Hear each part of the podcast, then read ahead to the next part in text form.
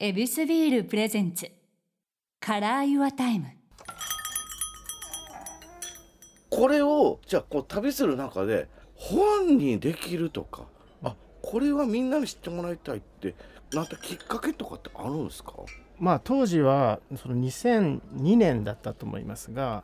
まず SNS とかもないしうん。でお店がをやってましてそこのホームページで更新してたんですねしかへもその頃シャメールの走りですね。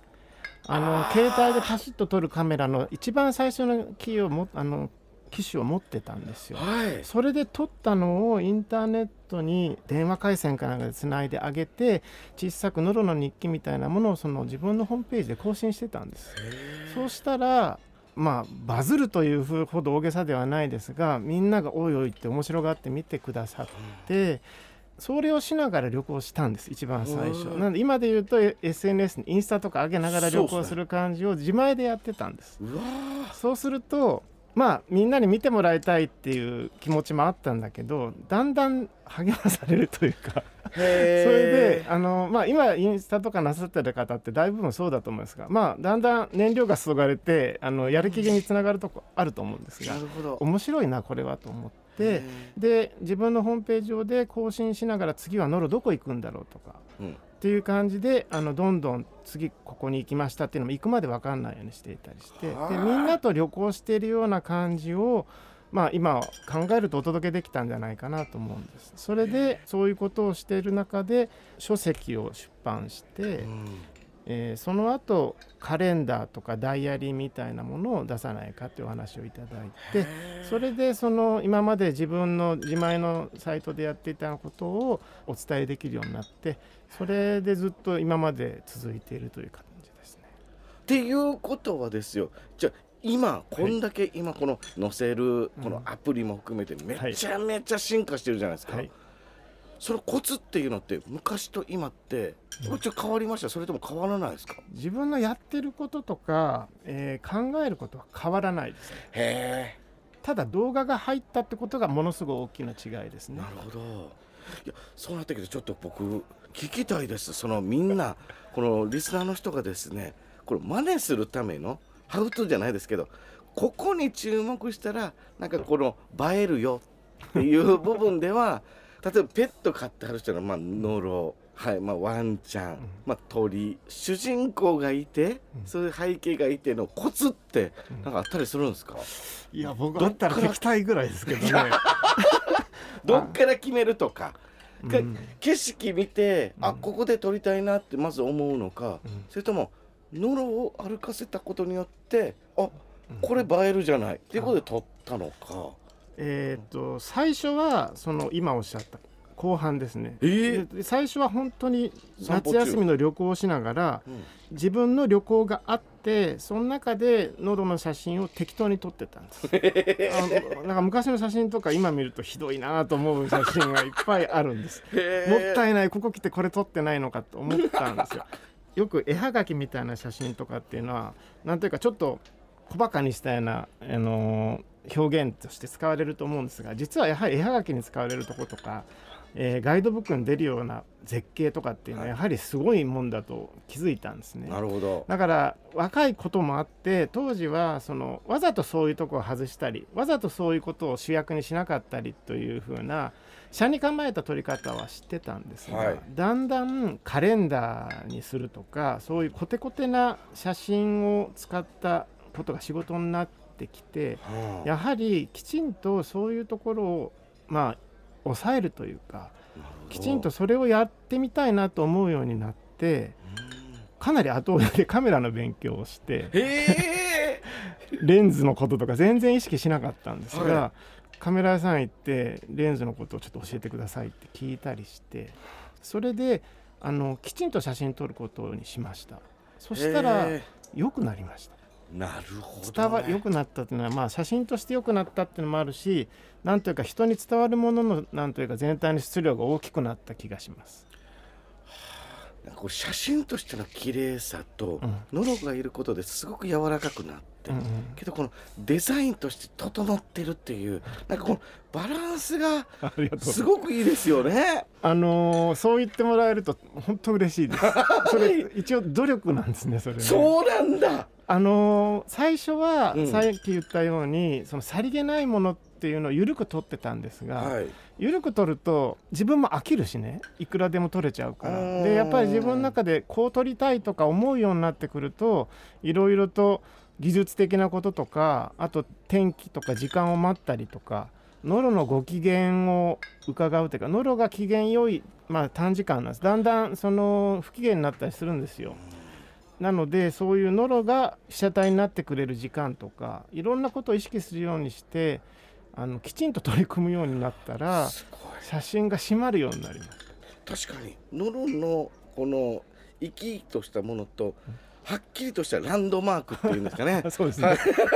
そうそうですこの国のランドマークはこれだっていうものがはっきりしだしましたよね。僕旅旅先まあ行くのはどこでも僕楽しいんですが、はい行った先で撮る場所を決めるときは、はい世界中誰でも知ってるランドマークに絶対行こうと思って。なるほど素晴らしいことだ。うん絶対そういう場所はやはりなんか力がある気がするなるほど引きつける引きつ力が。ける力があって、はいでただそういう場所って人が多いのではい。例えばものすごい早朝起きていくとか、そうか努力がいるんだ。うんあのー例えばまあ日の出とともに写真を撮影しに行くとか。もう周りは本当に朝トレーニングしてる人しかいないぐらいの時間に 行くんです。これは大変だったけどここ良かったよっていう国と場所って、うんえースペインは全般にあのいやらしい言い方になって恐縮なんですが取れ高が高かったあ素晴らしい。そうなんですね。スペインはまず天気がいい。それから抜けがいいと言いますか。空が広いというか。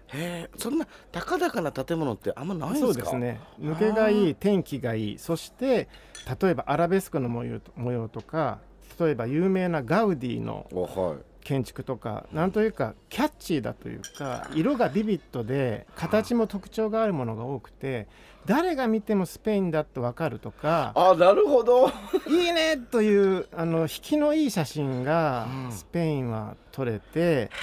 かつ皆さん人柄もあの魅力的なんです。どんどん気持ちが上がるような場所でしあじゃあそれをこのペット家族をお供にた。はい。このスポットを歩けば。でもうルルブとか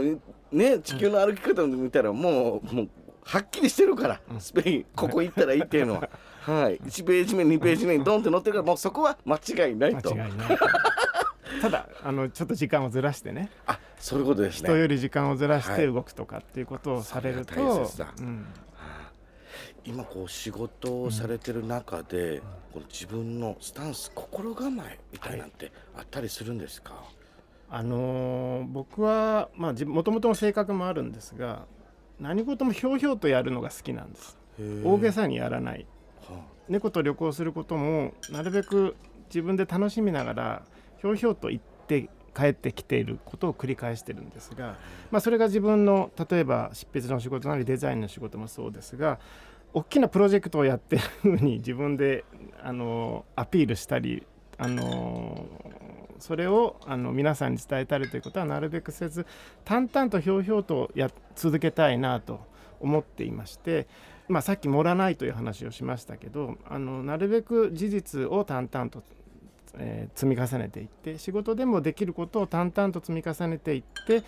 人様から要求されている高みのものを作りていきたいなと思っています。すごいこの構えはもう猫ちゃんのごとくですね。あのー大げさというかそのそういうふうになんというかな力んでしまうと、あのー限界も見えてきちゃうしあと続かないっていうのがありますね。あで僕もあのノロとの旅行を20年やりましたがあの淡々とやったから続けられたなというところもあります。で例えば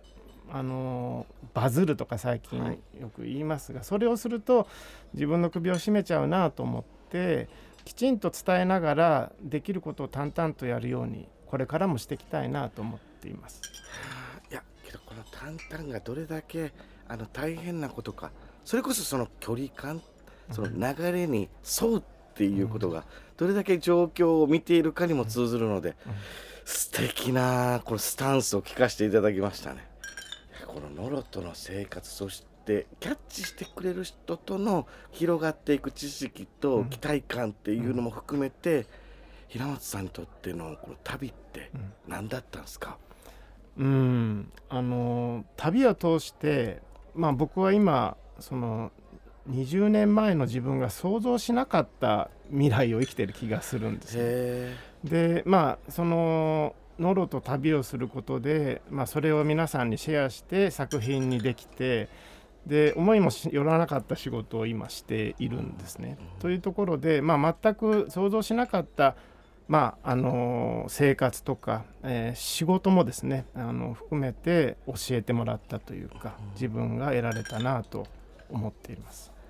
もう目標ゴールを決めて突き進むのもこれまた一つ、うん、あの形としては志としてはいいけども、うん、旅っていうことになってくると、うん、はあ、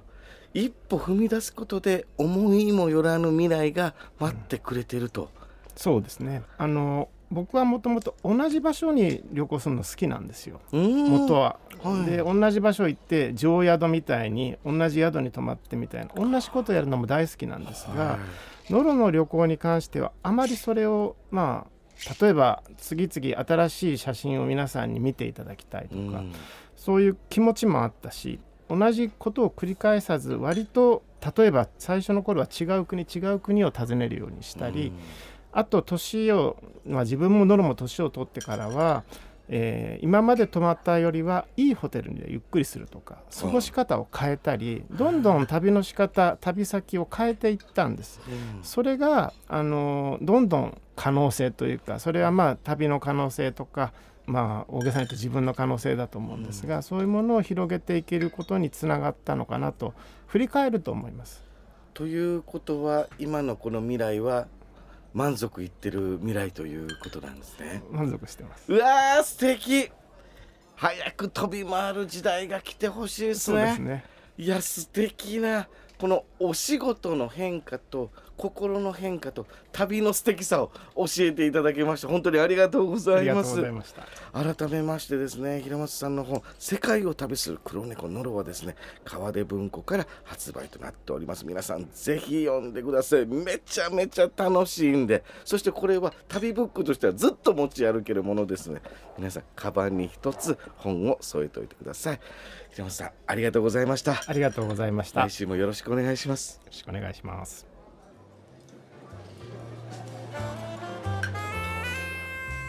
ここでお知らせです。恵比寿公式 Facebook ページでは皆さんのビール時間を彩る恵比寿ならではの情報を発信しています。こちらもぜひチェックしてみてください。飲酒は20歳になってから。恵比寿ビールプレゼンツカラーユアタイムちゃんかわいでした。